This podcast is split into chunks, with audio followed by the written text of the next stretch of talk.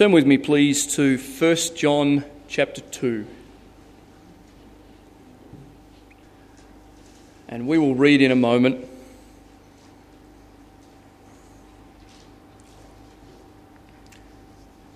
Hope you don't grow tired of me uh, saying this, but I appreciate so, so much our communion services.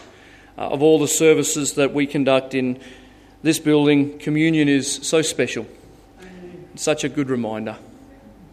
And I hope you come with that in mind. We've sung some glorious hymns this morning, speaking of Christ's redemptive work and so forth.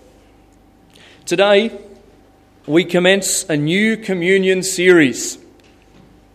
No cheers? That's okay. For the past seven months, actually, it's been longer, but for the past seven months, we have considered some incredible themes in our series, A Glossary of Glorious Terms. And they're there on the window. The last one's up the front here. The seven terms that we have looked at. In our culture, the name of a person is simply a designation. But in the Bible, names were selected for a specific purpose, different to today. Some names were given to commemorate a particular truth. Others were given to describe the character of the individual. Sometimes the Lord chose a name for a human being with the purpose of teaching his people some truth. Look particularly at Hosea's children, for example or the name Methuselah. In other words, the title of a person was given with a definite purpose. Today, names are largely chosen because it's a name that the parents like, or for some sentimental reason. My grandfather or my great grandfather had that name, and so forth. The name Adam, for example, means earthy or red earth speaking of his origin, having been formed from the dust of the earth. The name Eve means life giving, referring to her role as the mother of all who are living. The name Isaac in the Bible means laughter and was given to him because God had brought great joy and happiness to the 90 year old Sarah when she gave birth to Isaac, the promised son. Our new series is called A Glossary of glorious titles. And we will be looking at some of the designations given to the Lord Jesus Christ in the Scriptures. We will define each title. We'll look for the theological ramifications of each title. And then we will make some practical applications for our everyday life. A glossary of glorious titles. We've looked at terms. Now we move to titles. And I thought I was excited about terms. But now I'm excited about titles.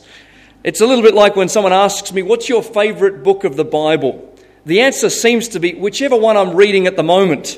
Because the one that I used to love over there, I still love, but I'm reading this, and this is just amazing. And so I would say this is an exciting series. Before we look at the first title today, I want this to be very clear for us this morning, church. This is the tip of the tip of the tip of the iceberg when it comes to the names of Christ in Scripture. There are nearly 300 unique descriptive titles of Christ in the Bible. And I'm sure you're glad I'm not trying to cover all 300 this morning. But I had the incredibly difficult task this week of deciding which of the some 266 titles I should start with. And for the benefit of those who read my sermon notes, if you get a copy of them, I have listed all 266 titles of Christ found in the scriptures so you can study these at home. Each of these titles, as I went through them, and it was no wonder it took me a long time on Friday to put this all together. I've put them into three separate categories for you. So if you get a copy of the notes, you'll understand this. Three separate categories. The first category that I put them in are the titles that refer to Christ's deity. Christ is God, and there's titles that relate to that. In fact, 147 of them.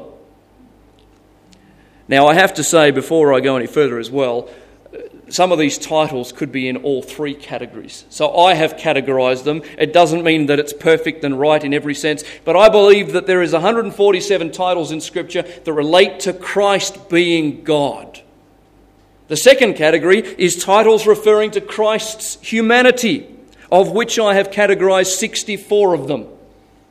And then the third category is titles referring to Christ's work of salvation. And there are 55 of those. So his deity, Christ is God. His humanity, Christ is a man. And then his salvation that he provided for us, contained in a title of which there are 55. May I say this to us too? Let me encourage you. If you don't have a regular Bible study now in your life, take one of these each day for 266 days and just meditate on it. Think about what it means and what it means for me living each day. So here they are. Strap in because I'm about to read 266 titles to you. For the sake of the fact that I think, if nothing else, you will come away and go, wow. That's okay if you get nothing else. So, titles referring to the pre incarnate Christ, his deity or his character, alphabetically. Don't try and write these down, it'll go too quick. Almighty, Alpha and Omega, the Amen, the Ancient of Days, the altogether lovely one, the angel of his presence, apple tree, beginning and ending, bishop of souls, bright and morning star, the buckler, the bundle of myrrh, the captain of the Lord's host, the chief cornerstone, the chief shepherd, the chiefest among ten thousand, the cluster of camphire Counselor, Covenant of the people, Creator of Israel, the Day Star, the Daysman, the Day Spring, the Desire of all nations, the Dew, D E W. Emmanuel, Everlasting Father, express image of his person, the faithful and the true, the first begotten of the dead, the first and the last, the firstborn of every creature, the firstborn, the firstborn from the dead the first fruits, the forerunner, the fortress, the foundation, God of the whole earth, governor of nations, governor, great, guide, head of the body, the church, head of the church, head of the corner, head of all principality and power, head of every man, the healer, the heir of all things, the helper, the hiding place, the high tower, higher than the heavens, the Holy One, the Holy One of Israel, the Holy One of God, my hope. The I am, the Emmanuel, the immortal, the invisible, the judge of the quick, the just one, the King, the King of glory, the King of the Jews, the King of Israel, the King of saints, the King of kings, and the King eternal, the lawgiver, the leader and commander of the people, the life the lifter of my head, the lily of the valley, the lion of the tribe of Judah, the living stone, the Lord, Lord and Christ, Lord both of the living and the dead, Lord from heaven, Lord God Almighty, Lord of the harvest, Lord of the Sabbath, Lord of hosts, Lord of lords, Lord of righteousness, love, Master, Master in heaven, mighty God minister of the circumcision, minister of the sanctuary, my beloved, my beloved Son, my strong habitation, the nail, the name above every name, the only wise God, our Lord Jesus Christ, potentate, potter, power and wisdom of God, precious cornerstone,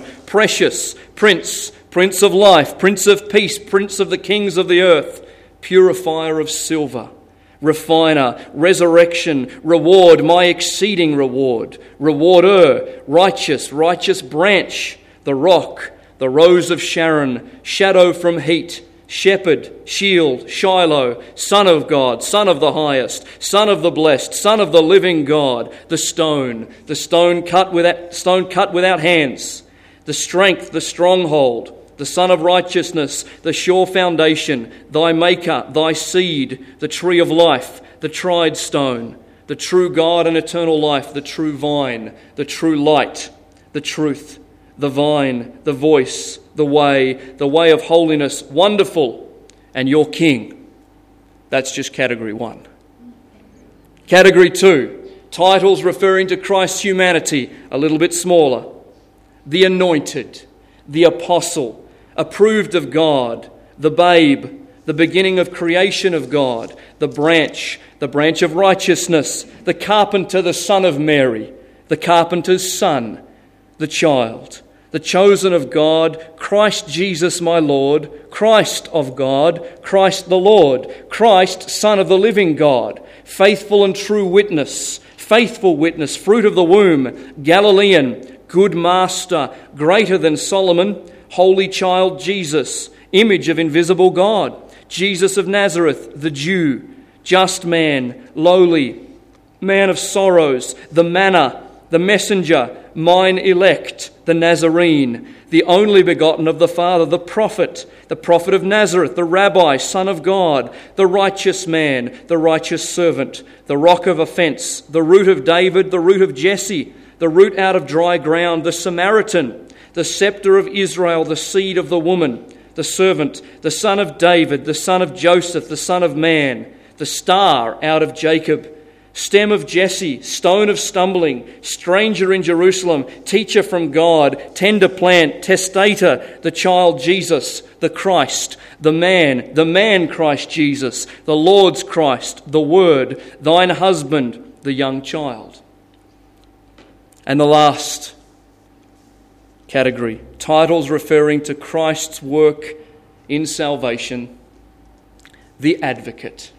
The author of salvation, the bread of life, the bridegroom, the captain of our salvation, the consolation of Israel, the covert from the tempest, uh, the deliverer, uh, the door, the end of the law, the ensign of the people, the finisher of our faith, the fountain opened for sin, the fountain of living waters, the friend of publicans and sinners, the glory of thy people Israel, the good shepherd, the high priest the high priest over the house of God, the horn of my salvation, the horn of salvation, Jesus, Jesus the Lord, Jesus Christ our Saviour, the justifier, the Lamb, the Lamb slain, the Lamb without blemish or spot, the Lamb of God, the last Adam, the light of men, the light to lighten the Gentiles, light for the Gentiles, light of the world, living bread, mediator, merciful, faithful high priest, the Messiah, the Messias new and living way, the offering, a sacrifice of God, one shepherd,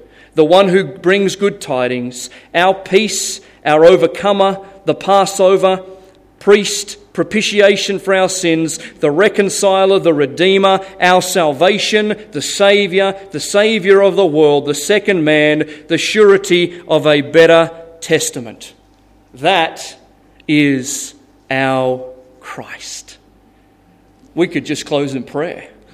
I tell you, what, what an incredible list of names in Scripture, and I read them out just simply for the purpose that you would go, wow.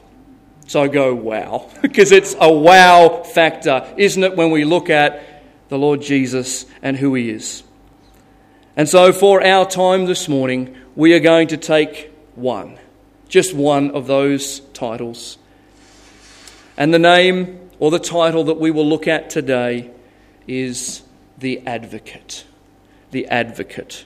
A glossary of glorious titles, part one Our Advocate.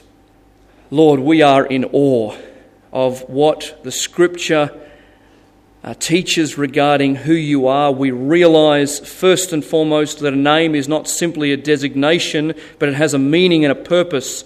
And there are nearly 300 of these that relate directly to the Lord Jesus, and each of them is different.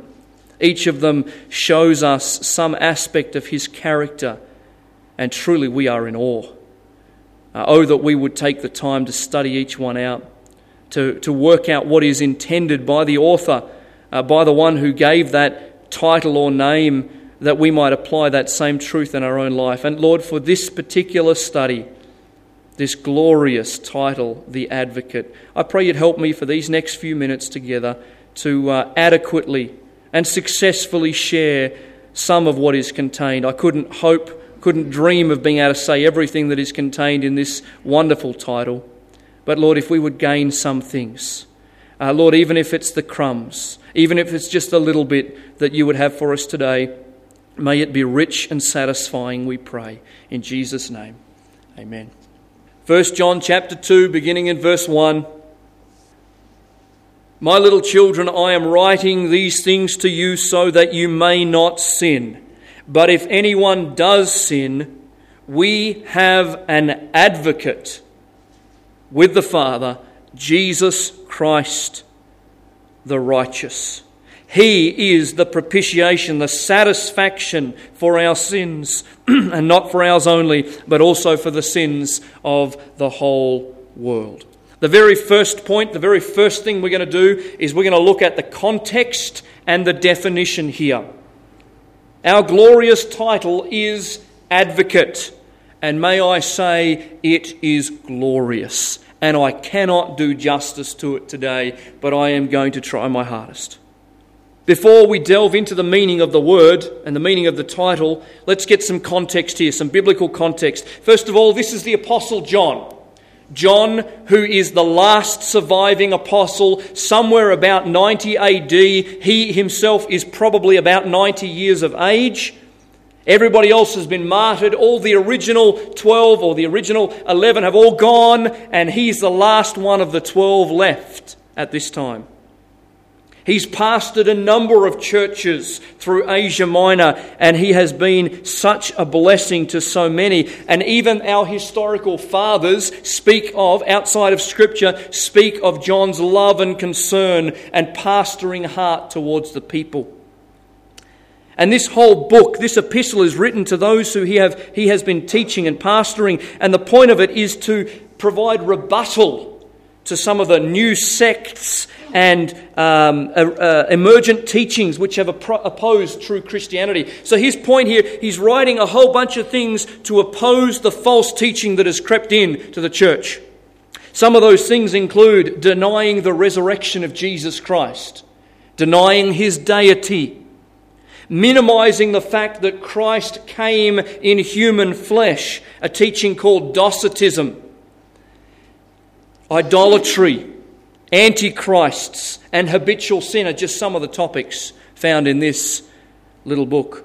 But the first thing I want you to see under our context and definition in this verse, subpoint if you like, is the patriarchal heart of a pastor.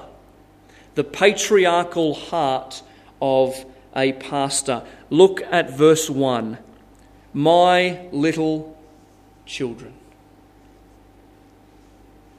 This aged apostle, experienced man, walked with the Lord personally for many years, refers to his recipients as little children. He doesn't mean this in some condescending way. That's not his point here at all. It's a reflection of his heart full of love and concern towards these recipients. And he uses this term, little children, on seven occasions in 1 John. He wants them to know that He cares about them. He wants them to know He loves them. A patriarchal heart of a pastor here. And, and I, I, see, uh, I see His heart here. I see the way that He wants to gather His people around Him and say, My little children, come to me. I want to share with you some truth. And I feel that when I come to the pulpit, in particular myself, is that when we gather together, I feel in my heart a desire to uh, expound the truth of God's word so that you would grow up. And that's his point here too, that we would grow as Christians. The patriarchal heart of the pastor, my little children. And then look, secondly, at the purpose of John's writing here. In our text, he says, I am writing these things to you so that you may not sin. He provides a reason. He wants them to live in a manner that's holy, in a manner that is in accord with their profession of faith. He wants to provide instruction to help them keep away from sin. His desire is that they would live in a holy manner. And again, my own pastor's heart towards you as the people God has given me is the same that we would teach and help so that you would not have to live constantly in this battle of sin and be overcome by it, but that we would be growing and changing and being transformed by the renewal of our mind. We see the purpose of John's writing. But then, thirdly, under this first point, we see the importance of striving for sinlessness. He says here, I am writing these things to you so that you may not sin. The importance of striving for sinlessness. Now, it's at this point someone will normally come to me and say, Are you one who believes in sinless perfection? Are you someone who says you, we can actually reach this? Um, it's impossible to reach sinless perfection in this life, someone would say to me. And to that I say, You're right. You're right. We cannot get to a point where we have reached sinless perfection in this life. However, we are striving for it. We may not reach it. We will not reach it until we are glorified. But John says here, strive for it. See, the problem is that most of us are not striving for it. We say, well, I can't reach that, so I'm not even going to bother trying. But that's not what we're called to do. We are called to strive for it with the knowledge that we won't attain it in this life. Most pastors and teachers of the word are afraid of instructing their people to live holy lives, lest they are labeled as a Puritan or a legalist or a Pharisee. However, Christian church, we must remember we are called to live lives that are blameless we are striving for perfection, knowing that we will not attain it until glory. 2 Timothy 2:19 Paul says to Timothy, "But God's firm foundation stands, bearing this seal: the Lord knows those that are his, and let everyone who names the name of the Lord depart from iniquity." The call is to depart from iniquity. 1 Peter 1, verse 14 to 16 says, As obedient children, do not be conformed, just like these celery sticks. Do not be conformed to your former passions and in your ignorance.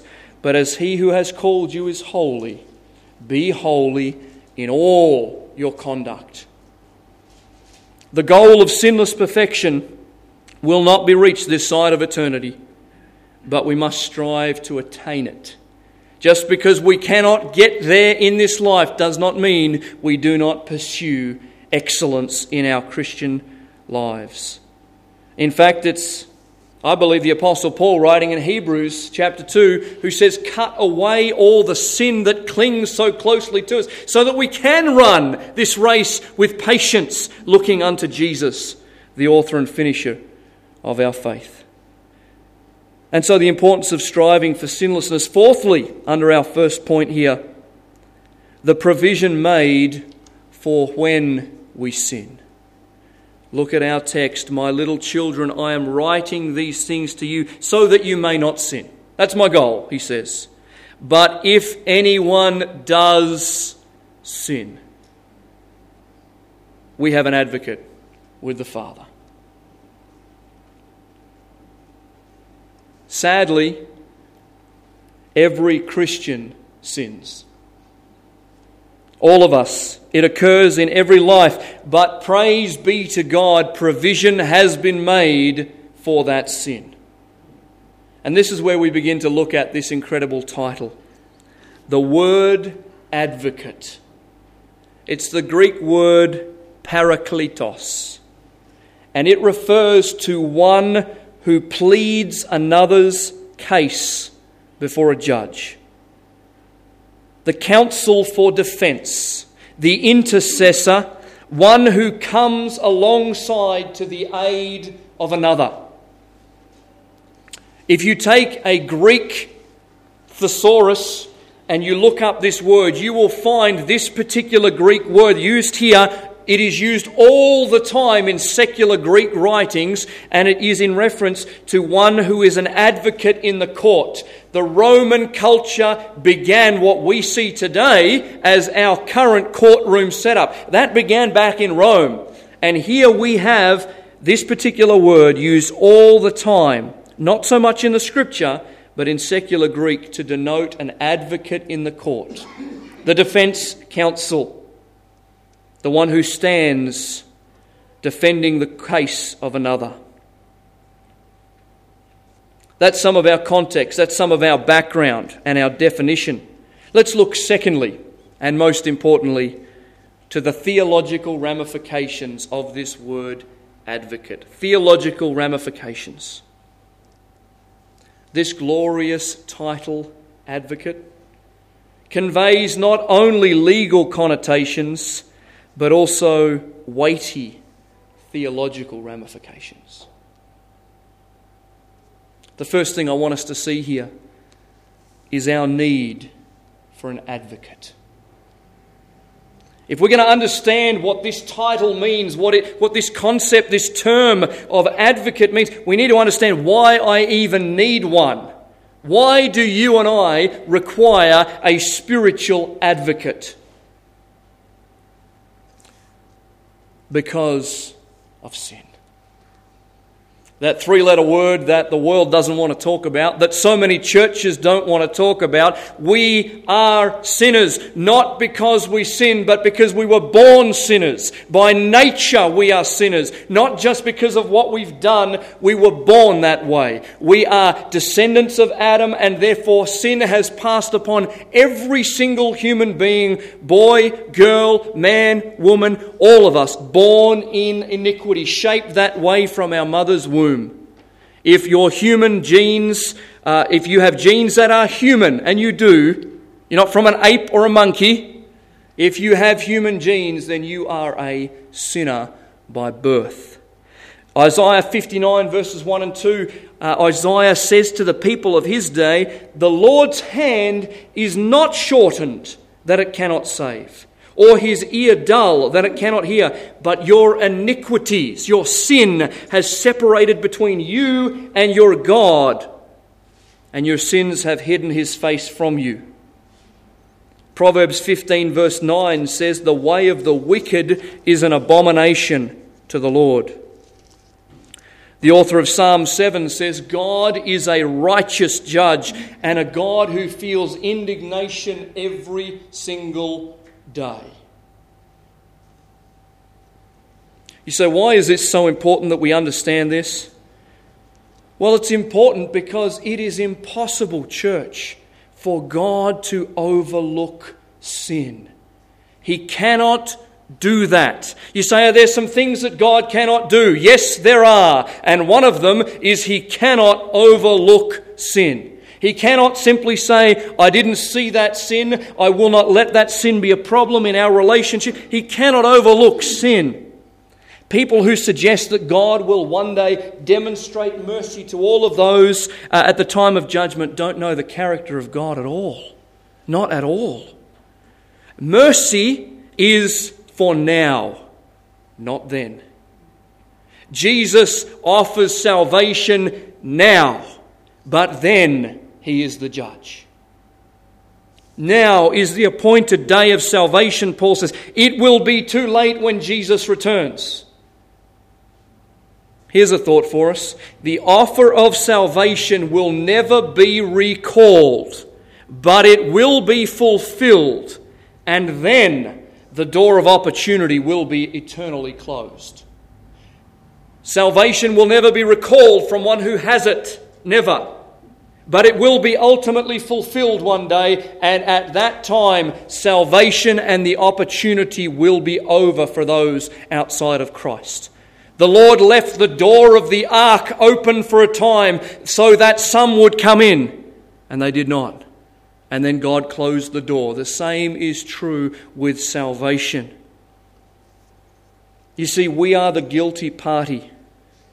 But instead of bearing the repercussions for our offences, the Lord Jesus Christ bears the full weight, the penalty, and the wrath of his Father for sin, our sin.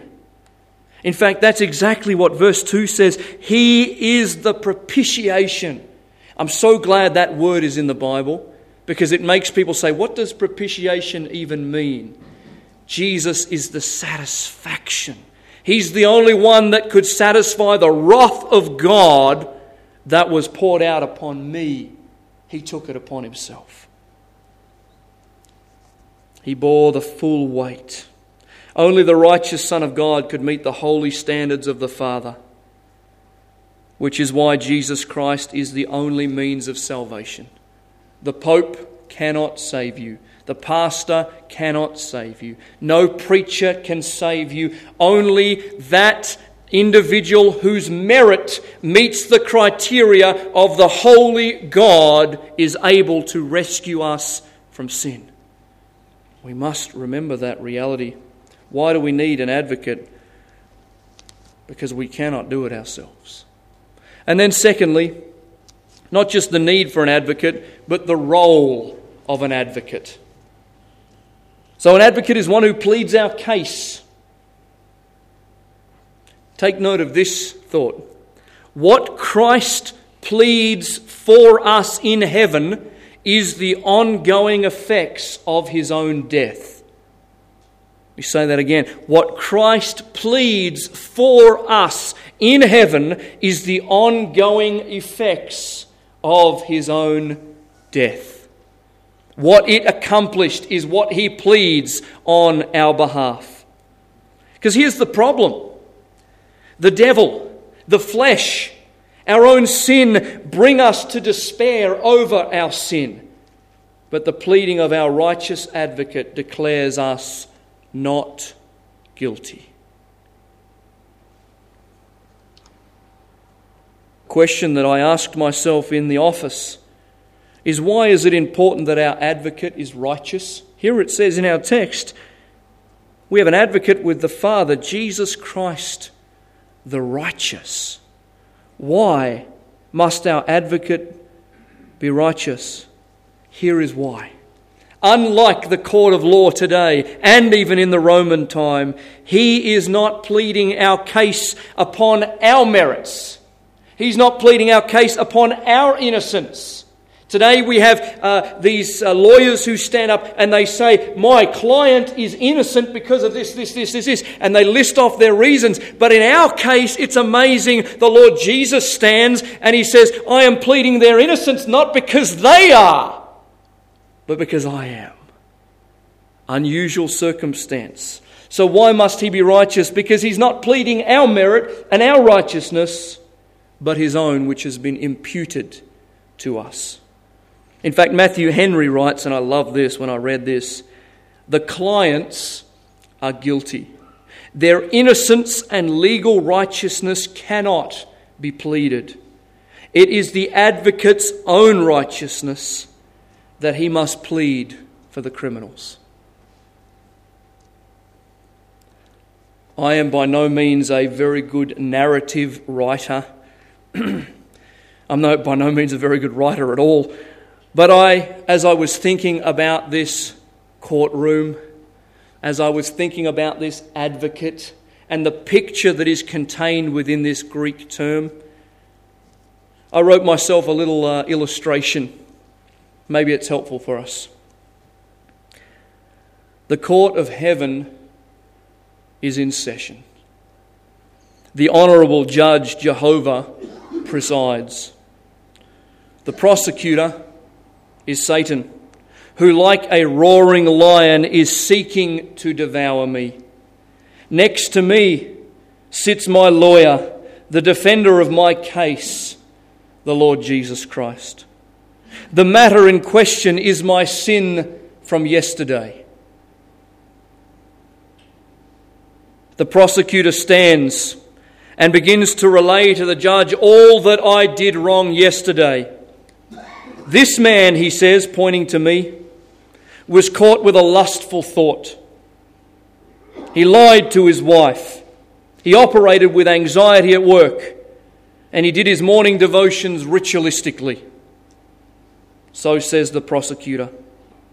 Pointing to the judge, Satan says, Your law states that the soul that sins shall die, and I'm calling you to justice and the execution of this criminal as he points to me. The judge of all the earth looks at me and says, The charges have been laid out. How do you plead? Before a word is on my tongue in the court of heaven, my defense lawyer stands and seeks to approach the judge's bar of perfection Despite Satan's strong objections, the judge motions to my advocate Jesus Christ to approach. The two have some discussion, but I can't hear what is being said. Just across the way sits my prosecutor who taunts me and hurls insults at me. Moments later, Jesus returns to my side. The judge Jehovah lifts his gavel and says, I declare this man innocent on the basis of my son's righteousness, which has been given to him. You are free to go. The penalty has already been paid. This case is dismissed. The gavel is slammed down and the court session is finished. As my advocate leads me away, I hear Satan ranting and raving, I won't give up, I'll win the next time. I turn and ask Jesus, Have you ever lost a case? He lovingly smiles and says to me, Everyone that has come to me and asked me to represent them has received the same verdict as you, paid in full, not guilty. That's our advocate. That's our advocate. God's bar of perfection can only be approached by the Son of God. Nobody else can come. Satan cannot come. I cannot come. Only Jesus comes. And he says, I've bought him with my precious blood. He's mine. I am his defense. The righteousness that is his came from me, and my sin was given to him. I took his place. You are forevermore not guilty. It's done, it's gone. And that is why, church, we must run. We must run to Christ for rescue and forgiveness. This is not another conversion experience, but an appeal for cleansing from the advocate who has already washed us in his precious blood. See, the great problem with transubstantiation, which is a teaching in the Roman Catholic Church, is the idea that when we come together and we take part in these emblems here this morning, that they somehow mystically transfer into the real body and blood of Jesus Christ. If that were so, then us missing one communion or the Mass, as they say it, our sins would not be atoned for our sins. And if you've done some things wrong between that, uh, that week and that next Sunday when you come together to drink again, you are gone. Because your advocacy only lasts as long as you drink and eat. That's not what the scripture says. The scripture says, once for all, not guilty ever again. The cleansing that we require is a practical cleansing in our life, not a spiritual cleansing. We are cleansed. We have been cleansed. We are cleansed and we will be forever cleansed by the blood of Jesus Christ, our advocate. Though Satan seeks to condemn us again, we must remember Romans 8, verse 1 to 4. Let me read it to you. Listen so carefully. There is therefore now no condemnation for those who are in Christ. The law of the Spirit of life has set you free in Christ Jesus from the law of sin and death. For God has done what the law, weakened by the flesh, could not do. By sending his own Son in the likeness of sinful flesh for sin, he condemned sin in the flesh in order that the righteous requirement of the law might be fulfilled in us who walk not according to the flesh, but according to the Spirit. Hallelujah. We have a righteous advocate. But that's not the end just yet. Soon. Then we have to look at, thirdly, as our subpoint, the future. The future. Before we move to the very last point, the main point, I want to refer you to a glorious text, and for the sake of time, we won't turn there, but let me read it to you. And this speaks of our future advocacy. Our past is taken care of, our present is taken care of in the courtroom of heaven every single day, it's taken care of. But what about the future? Well, at the end of the book of Jude, by the way, Jesus' half brother writes this in verse 24 now to him who is able to keep us from stumbling. Present tense. He's able to keep you from stumbling now. It's possible in this life to live as you ought to before Him. He will keep you from stumbling and to present you blameless, faultless, the King James says, before the presence of His glory with great joy. To the only God, our Saviour, through Jesus Christ our Lord, be glory be majesty, be dominion, be authority before all time and now and forever. Amen. The future advocacy is there. One day we will stand before Him in that judgment seat day. And though our lives will be before Him, one thing that will never happen is that Jesus Christ will not say, I never knew you, because you have an advocate and the advocate stands there. Interestingly enough, the judge on that day is also our advocate. And so when he looks at you, in essence, he looks at himself in one sense because he says, There is my righteousness in that individual. And he will keep us from stumbling now and present us faultless in the future. You say, So what's the point of all of this? Well, the last point, the last point where the rubber hits the road is simply this the practical ramifications. So, theological ramifications, they form the foundation, but we've got to live this life too as a Christian. It's not enough just to know these truths, we've got to live them. So, now in our last point, why does it matter that we have a righteous advocate? What difference does it make in my daily life? If we were to turn to Revelation 12, we won't, but if we were to turn to Revelation 12 and verse 10, we would find that the prosecutor that I have illustrated over here as Satan has a title as well. And his title is the accuser of the brethren. And the Bible tells us that day and night he accuses God's saints before God. Have a think about that for a moment. Day and night, the devil brings our faults before God, just like my little illustration did that before. And he says, These people are guilty.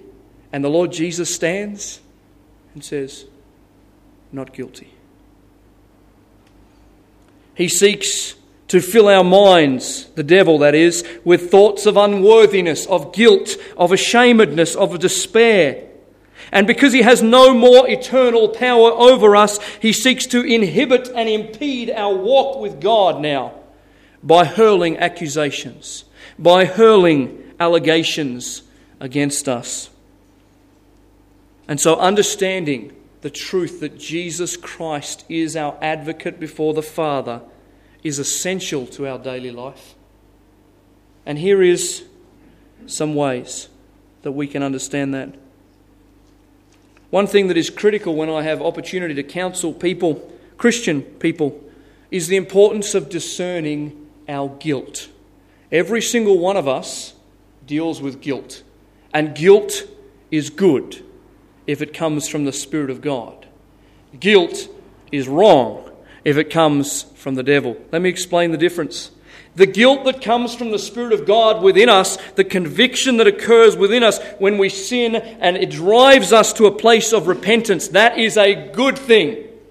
David said, You are heavy upon me day and night. He says, after he had sinned in many, many ways. And for a year after his sin with Bathsheba, he was wrestling and God was heavy upon him. That's a good guilt because it was driving him to a place where he says, God, against you and you only have I sinned. That's a good guilt. So we say, if that guilt drives me to a place of confession and drives me to a place of con- uh, repentance, that's a good thing. But there is a guilt that does not come from God. And that guilt is anything post confession. Here's what I mean The Bible says if we confess our sins, He's faithful and just to forgive us our sins and to cleanse us from all unrighteousness.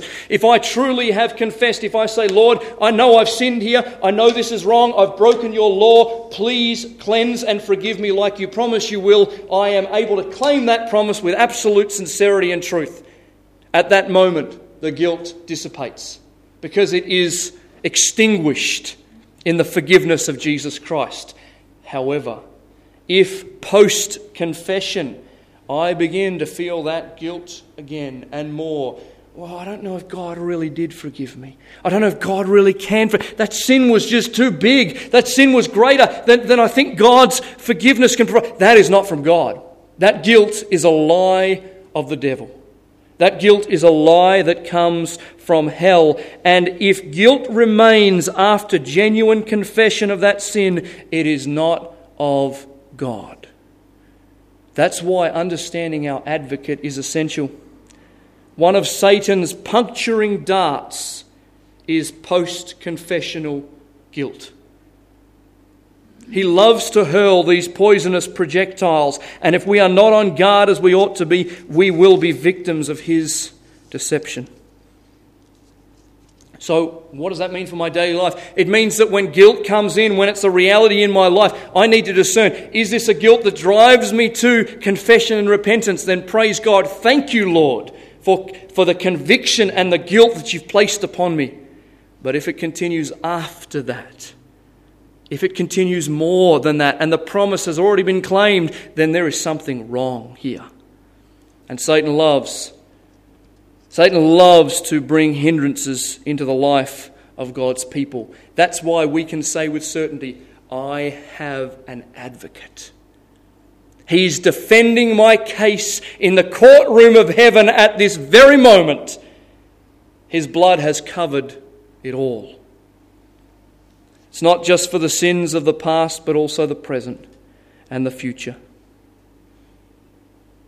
We could say so many more things, but I want to close this time before we take these emblems and remember our advocate, remember what he has done for us and who he is. I want to close this time by reading a poem that I found. And I need to uh, preface my reading of this poem by saying that uh, you'll see it in the notes if you get a copy.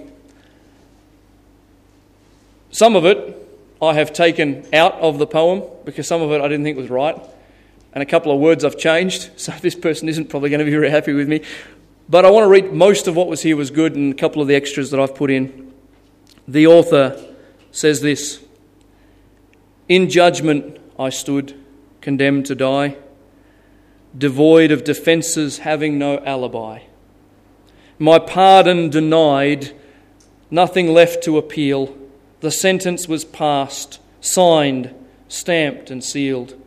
I stood alone, my head hung in shame, with nothing to argue and no one to blame. The crimes I'd committed, my errors, my blights, could not be omitted even by things I'd done right. The judge looked over, and to my surprise, the warmest compassion danced in his eyes. I turned to see what salvation had come and came face to face with the judge's own son. The judge looked with love at his son, then at me, and said, You should die, but my son set you free. No condemnation remains, so go, you are free. My son's sacrifice has given you liberty. That is our advocate. We are undeserving, we are guilty, but in Christ we are positionally perfect. And he stands before the Father pleading our case, our wonderful advocate.